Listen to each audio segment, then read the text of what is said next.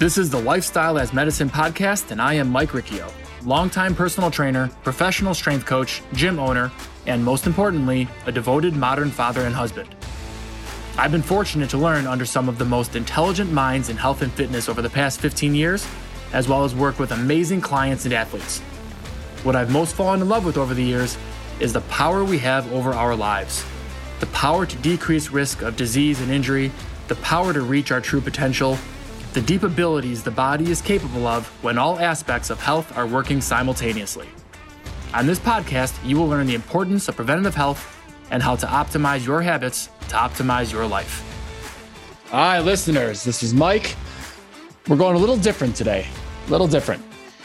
Today, I have on Carrie Knowles, who is a writer, I guess is what you would generalize her occupation. She's a writer, she's a writer for Psychology Today. She is the author of nine books. And we today are going to talk about Alzheimer's, dementia, and what it's like for the caretaker.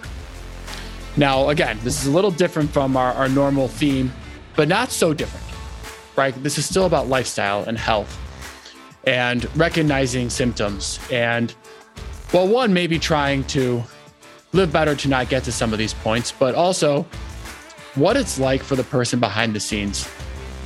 You know, I lost my father at an early age. Alzheimer's and dementias have been rampant in my family. So to hear Carrie's story about her mother, to hear her talk about the research and the other people that she has gotten to meet over the years and the stories, it's it's very relatable to me. I, I know many people this will also be relatable for. And the truth is, at some point, you know, we've we've probably all run into a loved one who has suffered at, least at some level from a dementia. And you know, God willing, it, it's for those who haven't, you never have to. But it's a very real thing, and it's something that you know, if, if you can't relate to now, you're going to be able to at some point. So today's episode was fascinating for me. There's a lot of great takeaways. It'll just make you think you know, and and again, maybe it'll help, maybe it'll motivate you to think about your health currently, or maybe it'll just act like a support group where you just feel like there's other people going through what you're going through now. Either way, I hope you enjoy it. As always, please let me know what you think. Please rate and review the episode, and most importantly, enjoy. All right, listeners, we are live with Carrie. Carrie, thank you so much for joining us today. Thank you. What a delight. Could you give the listeners just a little background on on you and your history with Alzheimer's specifically and caregiving and and what got you up to today? Sure. I have been a freelance writer for a long time and uh, have written hundreds of articles and magazine, new, newspaper, whatever. And I have nine books in print, uh, both fiction and nonfiction. And a number of years ago, uh, in like in the late 1990s, my siblings, I have uh, two brothers and a sister, came to me and said, You're the author, and nobody is writing about the impact of Alzheimer's on the family. And we just feel that that's really important. So we'd like you to write a book. And they gave me permission, which was wonderful, very generously. They said, You need to tell our story so that other people can understand what is involved and also to not feel alone, to feel as though other people have experienced the same thing. And so that was, you know, um, uh, I have a very good relationship with all my siblings. We have a, which is so important mm-hmm. in caretaking with Alzheimer's. There is that stupid little brother that we'll talk about a little bit. Uh, you know, there's always one in the crowd who says, well, I don't think there's anything going on here. I think you're nuts, you know but they were so generous and so kind. And we talked a lot about what all of us were feeling, what all of us were experiencing. In, you know, we talked a lot, and I decided that the best way to approach this book was to weave our stories into the research that was going on, the, you know, important knowledge about Alzheimer's. And so it took me a number of years to write this, and the book you'll see goes over a, a long time period. And so I started the book, and then the book kept on, you know, as things were happening, the book built more and more and more. And the book was originally published by Random House in 2000. And uh, the week after the book came out in print, my mother, our mother died. And then the, you know, I did a lot of traveling all over the country. I talked to all kinds of family members as well as uh, medical professionals about the other side that they don't know. Um, and doctors and nurses and caregivers, professional caregivers, were really surprised by what we found out and what my book has to say, which is in general, you know, from onset to death, we do know is on average 17 years. It's a long time. And that usually family members do not take, do not either acknowledge or go to medical professionals until year seven or eight. You know, those first seven years are kind of, well, maybe something's wrong. Maybe something isn't wrong. Maybe this is, maybe I'm wrong. We don't know what's going on. And people don't want to come to the decision as family members to say we must do something about this until a crisis occurs. Uh, you know and a crisis often is a really horrible automobile accident or the alzheimer's victim gets out of the house one gets lost the police bring them back they get disoriented or the caregiving just becomes so sporadic and so complicated that the family says something is really wrong. And so the doctors don't see the Alzheimer's victims until year seven or eight. And that's, they used to think that's when it began. And so when family members would tell them all these stories, they would be like, yeah, yeah, yeah, whatever, you know? And now the same weeks that my book came out, um, a big research study out of the University of Hawaii came out about the failure of family members to, you know, understand the first seven years of Alzheimer's. And the head researcher from that study got my book and he wrote me and he said, if I had read your book before, I would have saved our team 10 years worth of research. He said, You understood what took us 10 years to figure out in the laboratory. And he said, Why do family members fail to do this? And my response to him was, Because it's, it's, you make that admission, you right. come to that situation, then you're the one left holding the bag. You have to do something about it. And so that's the issue. Anyway, the book came out in 2000. Our mother died I went on the road and talked about this book to all kinds of people. And then after our mom died, I realized that there was this time afterwards that caregivers who have put in 10 years, 17 years, whatever, they need to be on a road to recovery themselves.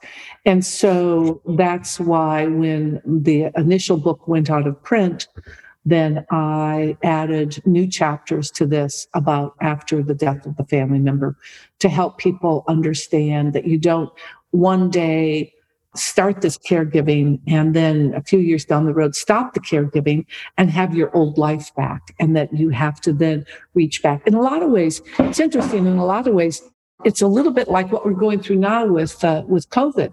It's it, you know people have change the way they're living and they keep on saying well we're going to go back to the other way and the other way isn't there. And you have to reestablish your friendships you have to reestablish your work you have to reestablish all these things. And that's the very same thing that people who are caregivers with alzheimer's have to do. You know because for a while you know friends bring food bring help offer help but 17 years worth? No. Yeah, no. It doesn't happen no, you know, no. And, that, yeah. and it's it's not out of um, lack of love, no, or care or concern. It's just like, wow, this has gone on too long, and I have other things going on with my life. So, right. So it's it's a very honest book, and my siblings were very generous and allowed me to talk about the things we did wrong. And we didn't do everything right. This is not a book where somebody does everything right. This is a book where we floundered because we had no place to go. And what I hope with this book is it provides people a place to go to Absolutely. figure out, yeah, where are we, where are we now? Where are we now? What's going on? Yeah, well, and, and like a lot of life stages, you're you're learning as you're going. This is something that you've prepared for just in case you didn't take emergency. This isn't CPR where you kept taking emergency courses and recertifying every year for the one day incident of having to be a caretaker for something very specific. And, you know, you know, Carrie, you and I shared, we, we, we share the passion in this project where, you know, my, my father didn't have dementia, but he died of a brain tumor where a lot of the symptoms were very similar, especially at the end. My grandmother, my great grandmother, my great aunts, there is we just have a history of, of Alzheimer's and dementia in our family. And I spend so much time on the lifestyle of prevention. And I've read so much on the care of the patient. But you're right, and your family was right that nobody really, the caretakers do so much. And it is, it's, it's something that is not talked about a lot. And I watched my mom do it. I'm currently watching my aunts and my mother take care of my grandfather later in life. And it's a lot and it's a toll. So I, would like to dig deeper. I'd like to break this up into maybe three phases, you know, maybe kind of a, a before, during, and after. And if I go back to before, you know, we talk about the denial stage, and you're right. Once once we acknowledge it's real, you have to deal with it for real versus just keep putting band-aids over things, which we do in a lot of phases in life, but especially with this. Could you talk a little more on the symptoms maybe people don't think about? Like there's the obvious. There's there's they just get lost and don't know where they live anymore. They're like those are very very hmm. concrete signals of something is obviously wrong. What are the signals that maybe we're either not seeing or are too small where we're like, eh, could be a problem, could not be. So I'll just keep putting it on the back burner. That's a great question. So um, let me, where do I start? There are, I'll talk a little bit about the physiology of it. Sure. So one of the things that happens, this is, of course, everybody knows it affects your brain, affects your memory. And so everybody's always concerned, you know, people, friends of mine would always say, okay, I forgot a dentist appointment. It, you know, do I need, and I'm like, I said, what were you doing that week? You know, no. And my response often is, I hold up my keys and I say, what are these? And they say, those are car keys. And I say, great. What do I do with them? And they say, you start your car. I said, fine, you don't have Alzheimer's. Is when you don't know what the keys are for or what they do or what you should do with them.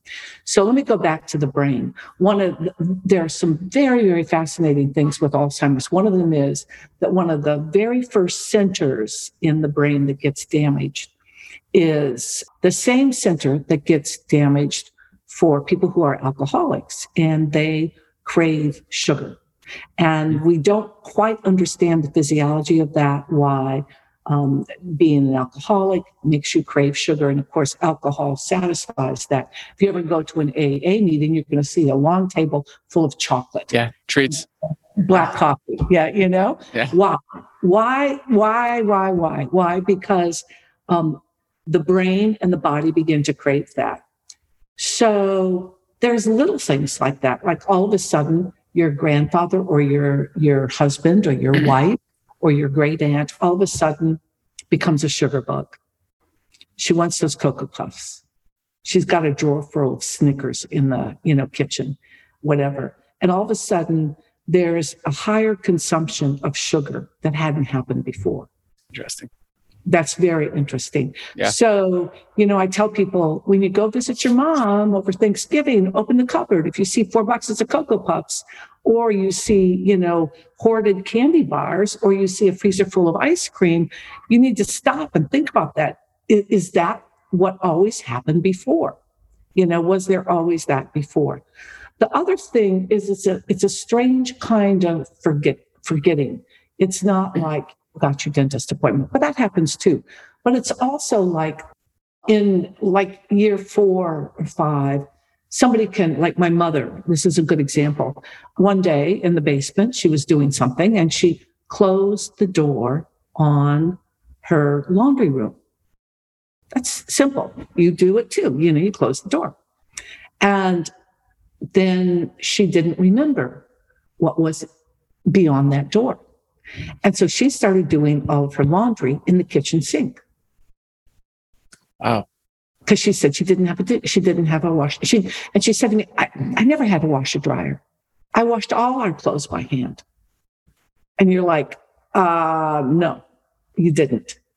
So it's that kind of thing. The other thing, which so there are things that happen naturally when you age, like um, let's say you've been a great cook and you love to cook and you had big family gatherings and you loved to cook and you you were always the one who made the cookies you were always the one who made the best spaghetti sauce who did all that and who entertained. And all of a sudden you stop doing that. Okay? Hold that thought. You have a father or a husband who loves to golf and every weekend whenever the sun was shining they would go out and golf. And all of a sudden they stop golfing I'm too tired. I really don't want to do that. You know, it's all that walking. I don't want to do that. Well, it isn't all that walking. It isn't all that. It isn't, oh my, it's too much work to cook dinner for 20. That's not it. It's they've forgotten how to do that. Yeah. And they don't want to, it becomes confusing. So forgetting complex tasks are key so another telltale thing, thing that people don't put together is inappropriate dress. So let's say it's 90 degrees outside and you say, Hey, mom, let's go for a walk. And mom says, let me get my coat and my hat. And you go, it's 90 degrees. I might need my coat. So she puts coat on, she puts a winter hat on, she puts her gloves on. And you go out and it's 90 degrees. And you say, Hey, you, you want to take your coat and hat off? No, I'm fine. I'm fine. It's like that inappropriate behavior. So what happens with the your mother who quits cooking? That's a complex series of tasks, you know, getting the ingredients out, getting the right utensils, knowing when to fix what, and you know, what should go with what. That's a complex series of tasks. The other complex, as is golf, you know, you got to get your golf clubs, you got to get your golf shoes. You've got to get, you know, the whole thing. If you got your cool golf shirt, whatever, you got to drive to the golf course. You got to get a caddy. You got to do, it's a complex a task, a lot of things. Right. way confusing in the early stages. Here's the real giveaway where you, you know, because that's kind of hard to sort out. Because if your dad says, oh man, I'm tired, you know, hey, yeah, my golf game's been off for a while. I don't want to do that. Or your mom says, I don't want to cook for 20. Well, that's, you know, you could say, yeah, cooking for 20 is a lot of work. Yeah. so sure, I understand that. I'll cook for you. So that's an easy one for us to kind of gloss over and say, yeah, she's 70 years old. She doesn't want to cook for 20. Fine, fine, fine. Here's a complex series of tasks that people often overlook taking a bath and all of a sudden, if you have a loved one who is not bathing regularly, they say, "Oh, you know, I, you know, I don't go outside that much. Blah blah blah. You know, why do I need? I don't need to bathe every day. You know, once whatever. You know, they don't take care of those tasks. Bathing is a complex series of tasks. You have to know what room to do it in. You have to know that you've got to take all of your clothing off. You have to know, you have to turn the water on and get it the right temperature. If it's going to be in the tub or if it's going to be a shower, you have to have a towel. You have to put shampoo on. You have to use soap. That is a complex series yeah. that we take for granted. We just say, take a shower. And dad says, F, I didn't do anything today. I've been sitting watching television all day. I don't, I don't need to take a bath. Come on, Dad, you haven't taken a bath. Ah, I took a bath yesterday. You know, you're going to fight with your dad over that? The answer is no. You're going to fight with your three year old over that, but you're not going to fight with your dad over that. Yeah. And so, what that does is because you would fight with your three year old, you'd say, uh, Jamie, into the bathtub you go because you, you know, you take a bath every night, you know, and tonight is a night and you're going to take a bath and put you in pajamas, you're going to go to bed. You are being a parent to your child. But if you have to all of a sudden say, Dad, get in the shower. Come on, you smell a little, you know, or whatever. All of a sudden, that is a role reversal that is super uncomfortable. And do you want to take that? Is that is that the hill you want to die on? And the question, the answer is no. Sure. Not. Right. So those are really early moments that most people go, eh, am I gonna am I gonna am I gonna wrestle my dad into the shower? No. Am I gonna wrestle my three-year-old into the shower? Yes. Right. Am I going to become the parent to my parent? Mm, maybe not. Right. Well, not yet, right? Because I think I mean, this, I mean, really, this, right. right. Because I think that's a good transition point because it's a, it's a great thing you made me think about in our in our pre-talk was you know if we switch to to the during to maybe post diagnosis or when cle- things have clearly progressed into the, the later stages. Yeah, and I want to talk about that. Let, let me. I, yeah, I do. I, I do want to talk about that flipping over. That's so important. Okay. Yeah, it's a fascinating thought because it's the other thing that people don't realize with caretakers is they're not just taking over for the parent, they have current tasks. So most caretakers are still full-time workers, probably still parents to some type of youth or adolescents of some age. Um, you know, depending on how young they were when they had children. So so now you are just juggling and, and there's still household items to do. There's there's just there's so much, not to mention what financial stage in life is the caretaker in, because that could take a toll as well. So when you think about the the balance and the juggling to add in what almost becomes like another child, at least at some stage, Yeah. is mind boggling. And that's the only way, you know, when you said it, I thought back to, you know, to our experience and you're right. It was, I watched my, my mother, especially, you know, she did most of, of the work with this, but my aunt also start to talk to my, my grandparents, my dad differently. It became a taskmaster. No, you do have to do this today. No, you do have to eat, you do have to eat your vegetables because, and again, my dad had a, had a glioblastoma, but it was very similar where he was he constantly craved carbohydrates, starches, sugars. Yeah. And it was like, no, you, you do have to have something else. You do have to have some type of protein, you do have to have some type of vegetable. And he would fight her on it. And she was like, no, this is important because your health is Right. diminishing. So, so, so to now, if we can switch over to that role reversal, I just want people to really understand the the total capacity of what is happening when you take on this role of caretaker for a, for a loved one, especially a, a parent or whoever it might be. And so that's one of the reasons why people don't want to take on that role because their plate's already full. They got spaghetti falling off their plate. You know, they are Yeah. just full. And the other thing is, which is very interesting, is the dynamic between, you know, you're dealing with your children, okay? And all of a sudden your child is watching you deal with your father or, you know, their grandparents, and they're watching it, and children are not dumb. And they're like, what's going on? So it's not only that you have a physical thing, but you have an emotional thing. And you have to get to the point where you can talk to your kids about it. I want to talk a little bit about that, you know, that that flip over, that that time when people kind of go, all right, you know, we have to do something. Yeah. We have to do something. And that very often, like it did with us, involves a car accident. And so the whole issue of do I let grandpa, do I let great aunt Susie, do I let my spouse continue to drive? Whoa, that is a toughie.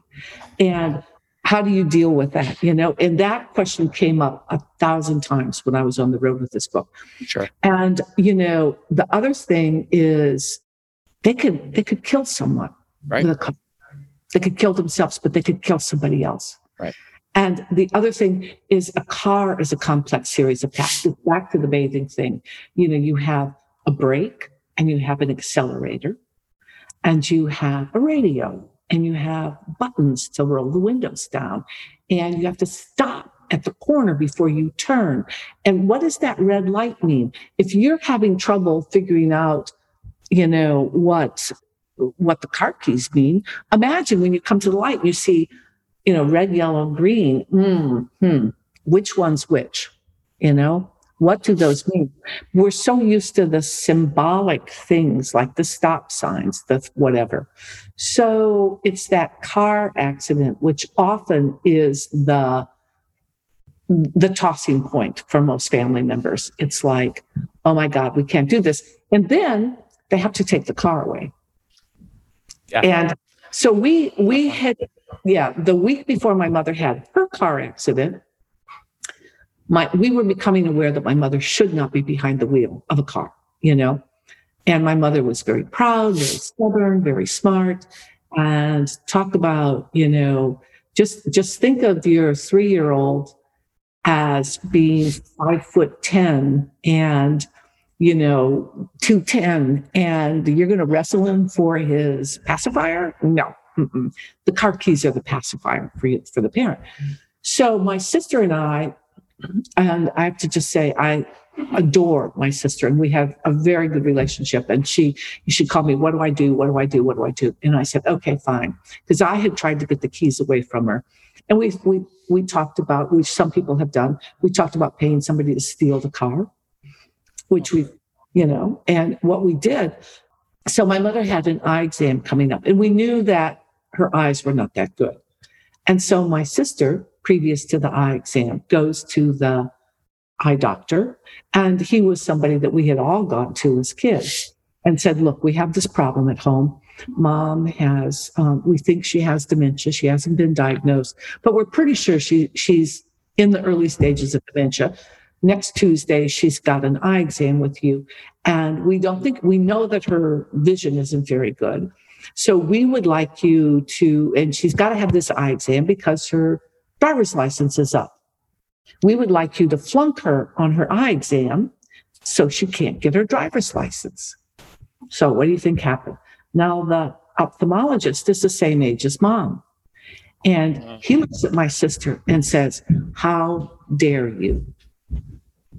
How dare you take away your mother's independence? And what makes you think that you know what's going on? And he dressed her down for 20 minutes in his office, yelling at her, saying, The nerve of you kids doing this to your mom. I've known your mom for 40 years and she's fine. She's fine. She comes in on Tuesday, passes her with flying colors. My mom calls me. I passed with flying colors, getting my new driver's license. The next week, she gets into an intersection, sees those three colored lights, can't figure out which one is which and she broadsides another car. Fortunately, nobody was hurt. My sister called, you know, and then the police came, and the police knew my mom because she ran this. Um, it was a small town, and the police knew my mom because she ran a program out of our dining room called, you know, uh, Fish, uh, Project Fish, and it was uh, sort of like the beginning of Meals on Wheels, and we used to deliver food all over the the town for people. And so the police and the fire department knew my mom. So the police come, see my mom has been in this accident, and then called my sister, who's two towns over, and to say, you know, what do you want us to do? And my sister, you know, says, tow the car. I don't care what shape the car is in, tow the car. I'll be there in 20 minutes. I'll be there as fast as I can get there. I'll take care of mom. You take her to the station. You have that car towed. You said, you know, so we go and we get mom from the police station and we take her home. She's not harmed. Neither in, in the other car is probably totaled also. And her car is gone. And so what we did, and at this point, my mom didn't understand money. And, you know, that's a wonderful thing. They quit understanding money. And so we got a bunch of $5 and $10 bills we got a couple hundred dollars worth of, you know, money in small denominations, ones, fives, and tens. So it looked like a big wad. And, um, you know, my sister a couple days later came in and said, Mom, you know, that car, your car was totaled and we, we dealt with the insurance company for you. And this is the money that you're getting for the car. And it was a couple hundred bucks. And we knew she couldn't buy another car for $200. So it was a cheap, you know, it was a cheap trick. And of course, the, the car wasn't totaled, but who cares? Right. You know? And that's how we got the car away. And you, I, you know, I always tell people if you have any question at all about how, you know, part of it is that reactions are slower between the brain and your body.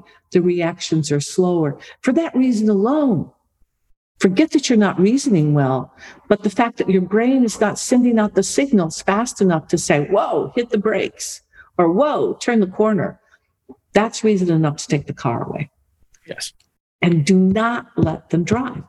Once, this is very important for people to understand.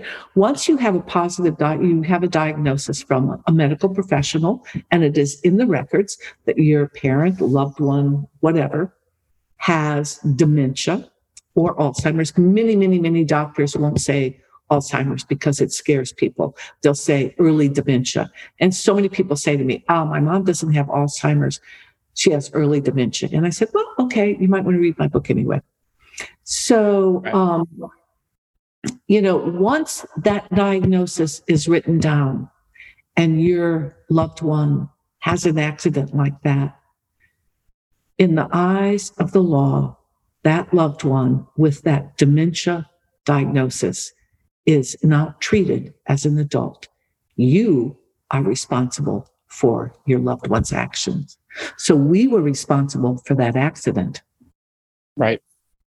Right. And that is a sobering. And I tell people that and I say, look it up. I'm telling you the truth. Yeah. You become responsible. Right. Instantaneously, you are the parent. Right. And if your 15 year old got in a car and did the same thing, you would be responsible for it. Right. Right. Well, you know, I think about that word independence that the doctor used because that's the word that was in my head. And that is the struggle for the caretaker is is that as much as everything is logical, yes, it is not safe. I should not. But this it, it almost feels like it's one of the last things you're taking away. And of course there's other things. But it's one of the last major things. So it's such a final task. Such a it's such a after this, yeah. it's it's like we're retiring them to this life at the table. You know, for, for the sake of better example, which is really hard. So as much as the the answer is clear on what you should do, the the moral part of the equation is very very clear. I do understand the difficulty of it because you're trying so hard not only to cure your own selfish feeling of well, if they still have that, maybe it's still not so real yet. But also, but also the struggle of of them, if they do understand in any capacity what that means of, I just I just lost. I just lost. This the last time ever in my life. I'm never going to do something that I did every single day, five times a day for decades and decades and decades. It's hard. Very hard. Well, you so imagine that's hard for a family member. So, you know, like I said, I would, I traveled all over the country and I talked about this and I spent a lot of time talking to Alzheimer's units and helping, um, you know, staff members understand things. And I had a standard talk that I gave that was similar to this, whatever, for them to understand the struggle that the family was going through. So I was in a very, very, very beautiful, you know, assisted living unit somewhere. And uh, I mean, it was a gorgeous unit. And I began to talk about the car and, you know, the whole issue. And all of a sudden, the whole staff got very, very, very quiet. And so I said, So is there something you want to talk about? And they said, Well, well, we were in the dining room. You know, it was, uh, that's where I was doing the talk. And they said, Well, we have a resident who is the sweetest gentleman, just the nicest gentleman. And he had like an old 88, you know, one of those big cars. And that was his pride and joy. And he just would drive it around the parking lot. And we just couldn't, you know, it was the pleasure of his day. He would get up, we, we could shower him, he'd get his clothes on, he'd, he'd eat breakfast, and then he'd get his car keys and he would drive his old 88 in a circle around the building. So one day, you know, months before, same routine, got up, got dressed, blah, blah, did the whole thing, gets his car keys and gets in his old 88, was driving around the building slowly. And they said he only, he drove very, very slowly. So we didn't think he could, you know, there was no harm, no harm. And there was a beautiful bench right outside a big, big picture window in the dining room and that's where people would walk and they would sit because it was a, there was a garden there was very lovely.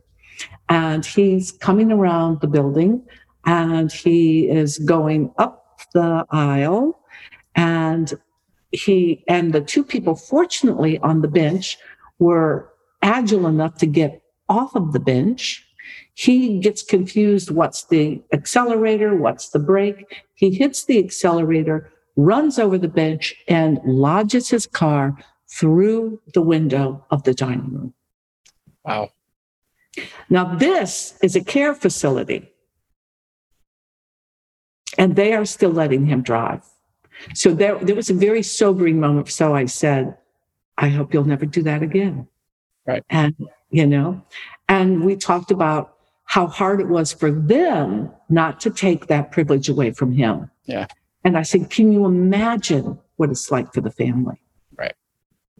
And I said, You are so lucky that nobody was killed. Right. Yes. I mean, can you can you believe that? I mean, it's a true story, you know? So that is that is a point beyond which you can't go back. You are now you, you have now crossed the line into the middle years. Right. Right. Well, and, and speaking of not going back, that's another great point you brought up was this is not a disease that has a remission period. Uh-uh. This is not a disease where once it hits a certain point where you get days that are just like, oh, they're back to normal for a week or so. And then, you know, for the most part, once the major symptoms arise, they're there and they're and they're there to stay. So there there isn't the break. No, there's no break. What's confusing about it is it's not an on off switch. In the course of a day, there'll be moments, Right. half an hour, 45 minutes, where all of a sudden there's this normalcy that happens, and you are standing there going, Am I crazy? Am I crazy? Have I made a mistake? Should I have taken the car away from dad? He sounds perfectly logical. Right. But then two hours later, no. So, so no, there is no remission. It doesn't go away. there are moments in which there's clarity, and then it's back to it's back to where it was before. And you know, when that happens, people get so freaked out because it's like, okay, my stupid little brother has been telling me that I'm crazy. Maybe he's right. Dad seems normal. Why am I doing this? You know, eventually the stupid little brother, by the way, does get on the wagon with you. But there's that moment where they just, you know, they just do not want to lay claim to what's going on. Now you also have the situation where, let's say, Mike, that you're the one, it's your parent, and all of a sudden you have this caregiving job that's being handed to you. Your spouse is looking at you saying, um, what about our family? You know, so there's a dynamic that's going on between husband and wife in a caretaking situation. And the the non blood relative is saying, How long is this going to go on? You know, what are we doing here? We haven't had a vacation in two years. You know, you, you know, all all you can talk about is what am I going to do next? You know, hey, look at me, look at me, you know. So you've got that dynamic. You've got the dynamic with your three year old and your six year old, and grandma's, you know, playing with her food. And talk about a recipe for stress. You know, it's hard. Uh, yeah, it's you. Yes, I I just can't help but just keep thinking it back to different memories and and times at the table, like you talked about, times at dinner, and uh, you know I, I smile too because in, in a way you, you miss you miss just having that person around, even when it wasn't great, because there were these little moments of of clarity, or where they you know they got their sense of humor back for a moment, and and you cherish those moments when they came because they were they were fleeting. To transition again, you know, like you said, 17 years on average. Eventually, the day you the day you dread comes, and there's this. How do I explain it to those who don't understand? There's this mixed feeling of almost some relief, and you feel terrible thinking that because you have been on such a rough journey, and so has the person who actually had the illness. And make no mistake, they're the person who they're the ones losing their life. So it's that's the saddest thing ever. But there is this moment of almost uh, relief when you see someone that had been struggling for so long pass. Right. And then, as you said, all of a sudden, something that took up so much of your time from a task standpoint, not from a person standpoint, but just from a, a daily task standpoint, they're just gone. Those tasks are just no longer a part of it. And that really became who you were. How do people, how do what in your advice, how do people re-enter that next stage of life where they get so much time back in a way, for lack of a better way to say it? That's well, first you have to deal with the passage. And I have to say, we were so very lucky. We had a young, but a very, uh, a very young, but very thoughtful and savvy funeral director when my mom died. And he, you know, took us to his office and um, set us down. And he just talked to us very gently, very calmly for about an hour. And he said, um, you know, this is very sad, but I, it's, I want to tell you, you have permission to feel relief and you will be sad beyond the funeral but I want you to go afterwards. I would recommend that you go afterwards and you go out to dinner calmly with your family and you talk about your mother and you um, have and you laugh and you try to bring her back not you know and you can laugh about the the crazy things that happened right. but also tried to to retrieve who she was when she was not an Alzheimer's victim. And he was, and he said, You're going to have a hard time because there's going to be this void. And the, I think that the key thing is your, you, your identity, your personal identity is, I am a good guy. I took care of my mom. I'm taking, you know, I'm a caretaker and I've done a great job. And he kept on saying, You've done a great job. And now you need to go be somebody else. And you have to remember who you were and you have to find a way to be somebody else because you're not a caretaker. You need to do that. Um, I was in Florida speaking at a, a lovely, a very beautiful Alzheimer's unit, uh, um, dependent uh, assisted living community. And um, this happened quite frequently. There would be one person sitting in the back of the room. And this was a weekend thing where I, I was there for three days. It was a big whole thing about Alzheimer's and caregiving. And there were drunk companies there and this and that. And, and so I was there for the whole week and, and uh, for the whole weekend. And there was this woman in the back of the room and she just sat there by herself every time. And she waited until everyone had, you know, the last event had lined up to get the books autographed and whatever. And she was the last one in line. And when she came up to me, I knew because I had been there, you know, I'd seen this before. And she said, Would you sign my book? And I looked at her and I said, When did your loved one die?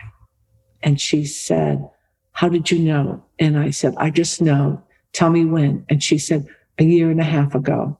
And I said, What are you doing here? Why are you here? She said, I don't know what else to do.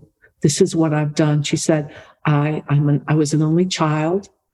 My father had passed and I moved into my mother's home and I cared for her and I left my job and I left my bowling team. I left my friends because mom was a full time job and I've done this full time job for 12 years, and I I don't know what I, I don't know what else to do. I you know I'm an Alzheimer's caregiver, and I just keep coming to these support group meeting things. And I said to her, I said, I want you to stop doing that. And I said, I want you to tell me what do you what do you want to do? And she said, What do you mean? I said, Well, what have you ever wanted to do that you have? I said, you're, you're retired now from your job. You don't have a job to go to what do you want to do? And she said, well, I don't know. And I said, well, is there anything you've ever wanted to try to do? And she said, well, I, I think, I think I would like to try making pottery. And I said, great. Where do you live? I got my phone. Let's find a place where you can learn to do pottery. So we looked up, found a community center, and I said, take a class, learn to make pottery, meet some new friends.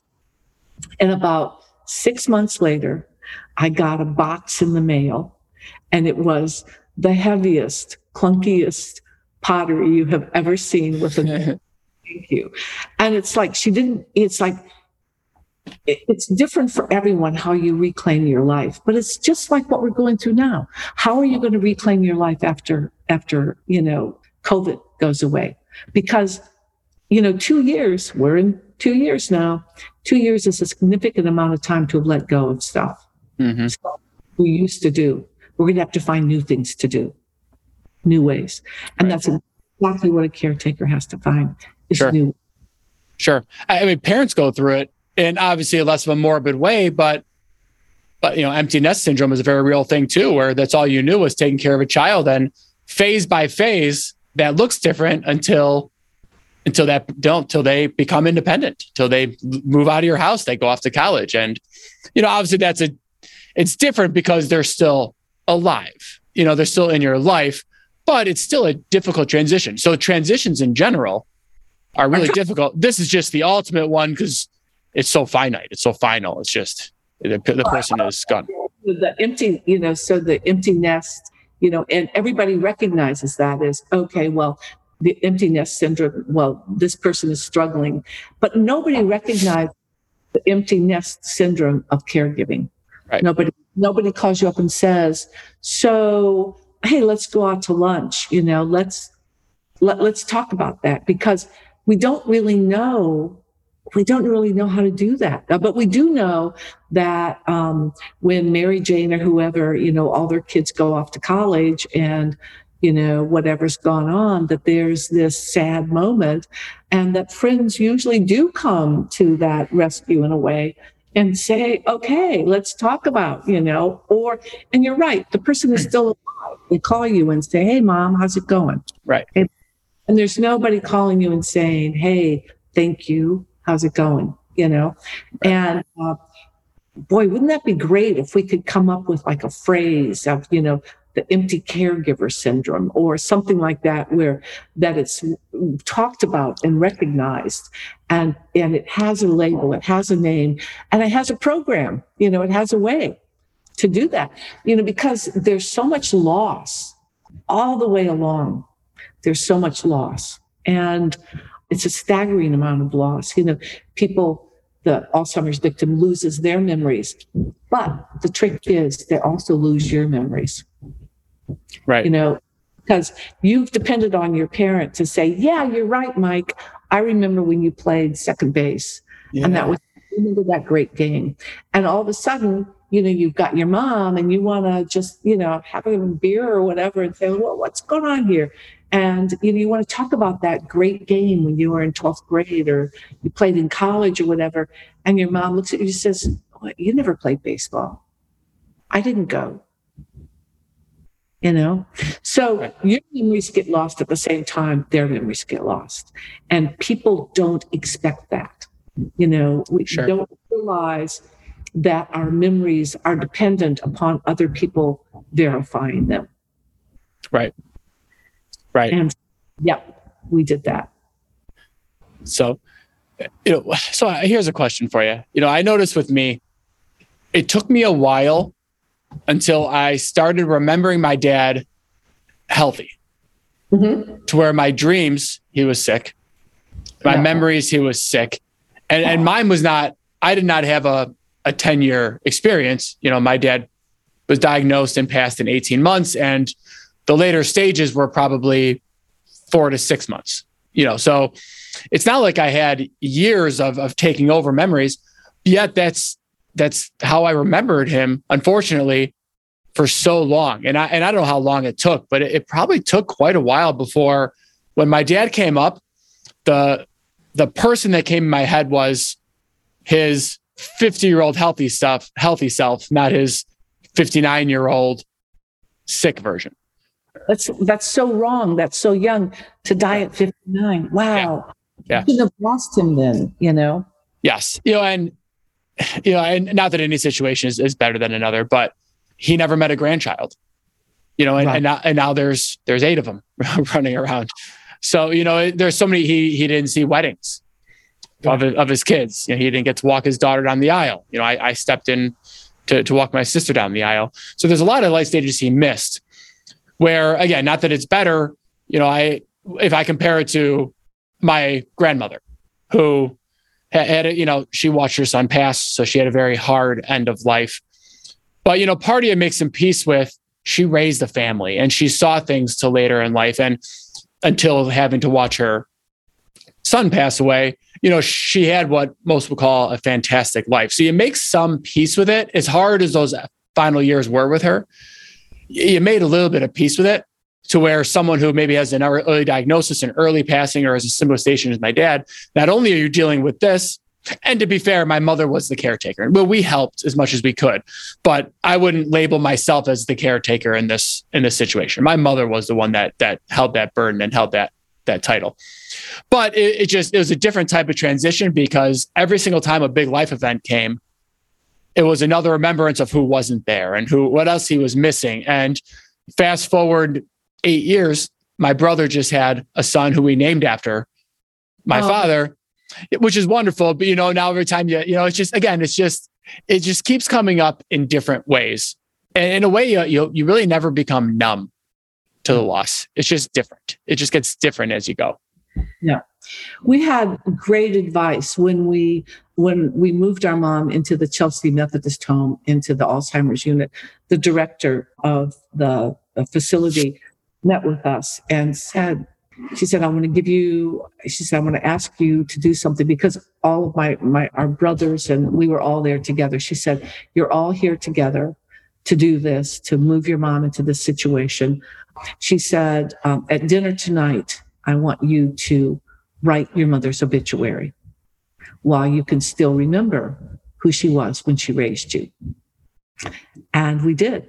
And that was the best piece of advice.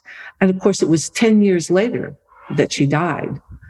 But, you know, we, we sat there and we talked about who she was and we took notes and we basically put together her obituary when we put her in the Alzheimer's unit. I mean, you know, I mean, there was more to it at the end, but we, we took that opportunity where we could still we didn't have to reach back so far to reclaim who she was. It's what a fantastic idea. I'm, and this is a, a plug on a product that has nothing to do with me whatsoever, but my wife found this and it's this, I think it's called Storyworth. Huh. Uh, if, if, if that's it, if it's not, I'll, I'll put in the show notes differently, but it's electronic. So via email, my mom gets a new question every week about oh. her past, about her life, and she answers it. And at some point, they they the company puts it into book form, and you can buy the version of the book. So you know there will be ways for my my great grandchildren, you know, or her great grandchildren, excuse me, her great grandchildren to to sit back and actually read her writings that she's writing now in her mid 60s when she's completely sharp and you know and, and doing all this. But it was it's the greatest gift I've ever seen, especially for someone that has experienced you know what what it's like to lose someone young and to not have a lot of that because you know every week i read the emails because they come to all of us they come to the family so right now they mean a lot because they're like oh man i haven't thought about that story about grandma in forever right. but at some point in another you know god willing 30 40 years you know reading these are going to be just incredible so I, it's it's what a great idea you just said because that reminded me of this and it was credits my wife for finding it but it's it's it, one day we are going to be very grateful that we did this. I think that's terrific. What a wonderful, wonderful gift that is. That's a great idea. Yeah. You know, it's something that a family can do. You know, the holidays are coming up and, um, you know, get somebody to record them. And, you know, you don't have to have a scribe. You can just, you know, have a, you know, you can buy, you can do it on your phone or you can, you know, go out and buy a small cassette recorder and yeah. just hear stories. That's great. That's wonderful. Yeah, that's something that doesn't happen in the same way it used to either. You know, my dad had the the recorder out at every party, and we still have those cassettes somewhere that uh, yeah. that we can go back and watch. It's different when you just have a collection of 3,000 10 second clips on your phone. Right. You, know, I, I, I don't know if if that somehow gets uh, put into a, a memory box. I guess it could. Yeah. Um, but it's not the same as saying, you know, seeing the label, Mike's second birthday right. and putting it in. And you never saw my dad because he was always behind the camera, but you heard his voice here and there. And um, but that's something that that people should bring back. It's a good point because I think we're gonna the next generation is gonna wish they had more of more of those things. Right, right. We yeah. had yeah. My husband's uh, my husband's family um, had to leave Germany uh, you know, they're Jewish and they had to leave Germany during World War II, during um, Hitler. And all of his cousins, same thing. And um, so we did something um, a few couple years ago where all the cousins came to our house and they all brought their memorabilia of their parents um, you know that they brought from germany and and uh, both my uh, father-in-law and one of jeff's uncles were ritchie boys who you know i don't know if you have heard of them. They were young german jewish immigrants who came over and who got uh, joined the army and became a special force. And they were trained to translate documents, interrogate, you know, German prisoners, and they became sort of a secret force in the um, uh, U.S. Army.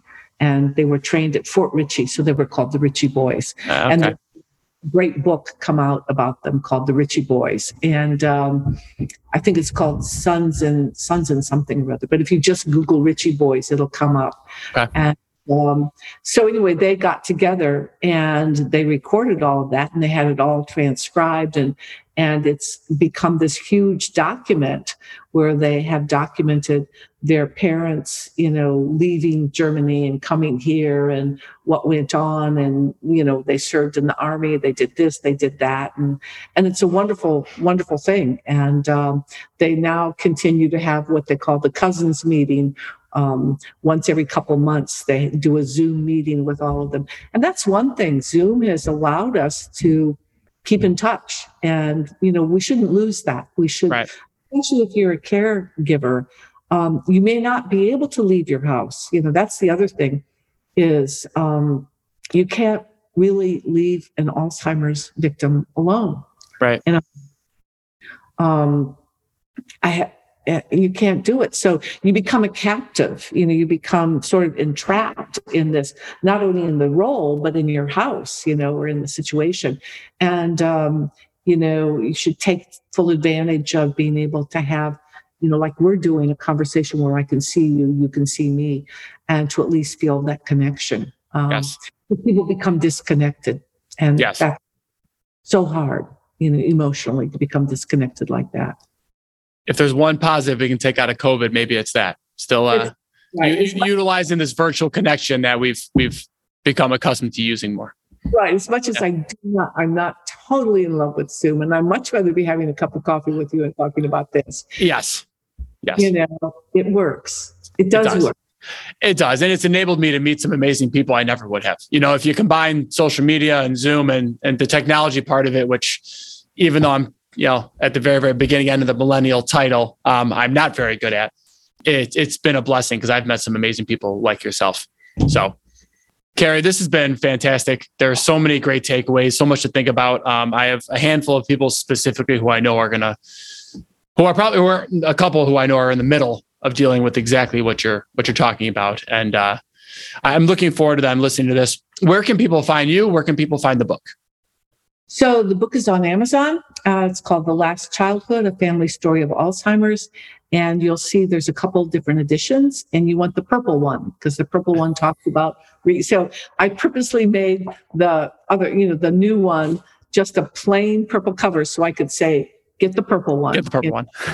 purple one. It was easy um, to find. So it's very yeah, but there's another one that has a picture of my mom and uh, my daughter and I, and uh, you know, kind of at the very beginning of um, her Alzheimer's.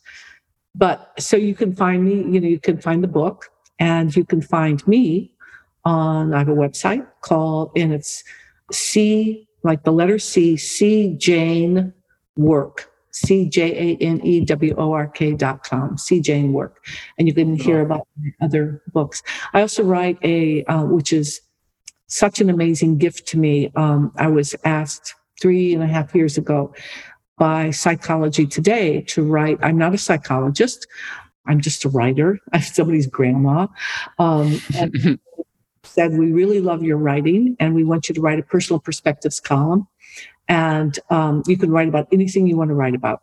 So you can go to um, on you know it's their online presence and uh, personal perspectives. And my column is called Shifting Forward. And uh, the first 50 columns are coming out as a collection in May, uh, and it's titled Shifting Forward, you know, and uh, it's and it covers all kinds of issues: caregiving, what to wear, aging, COVID, things that are funny, things that are not so funny. Um, yeah. Political divides in our country, and so that you know they've given me I mean, I've been a writer for 50 years, and uh, usually an editor will say, We want you to write an article about this. And so in psychology, they said, We want you to write these articles for us, but we, you write about whatever you want to write about. I said, Well, what's, what is whatever? You know, and they said, Anything, absolutely anything. And um, cool. I was breath, you know, I was like, I was like, What? Really? So once a month, a new one comes out, and um, it's great fun for me. And it's they're all reflections on what's going on in the world, what's going on with me personally, uh, what's going, you know. But whenever I do a personal one, it really does connect back to um, a larger community. Um, so, yeah, and then so I write both fiction and nonfiction, and that's where you can find me. So cjwork.com. That's who I am. Awesome. Awesome. Well, that, that will all be in the show notes. So it'll be very easy for people to find you. Carrie, again, thank you for your time. This has been amazing. It's been amazing for me to be able to talk about some things I don't normally get to talk about as well. So thank you, listeners. Please, please check out Carrie. Go to the website to check out the show notes. And uh, Carrie, just thank you. You're welcome. All right. You, you stick around, everybody else. We will see you next week. Thank you for listening to the Lifestyle as Medicine podcast. Find more episodes like this at www.lifestyleasmedicinepodcast.com and visit www.mar, M-A-R, healthandperformance.com and at Mar Health and Performance on both Facebook and Instagram for more great content and information about programs. Have a great day and see you next time.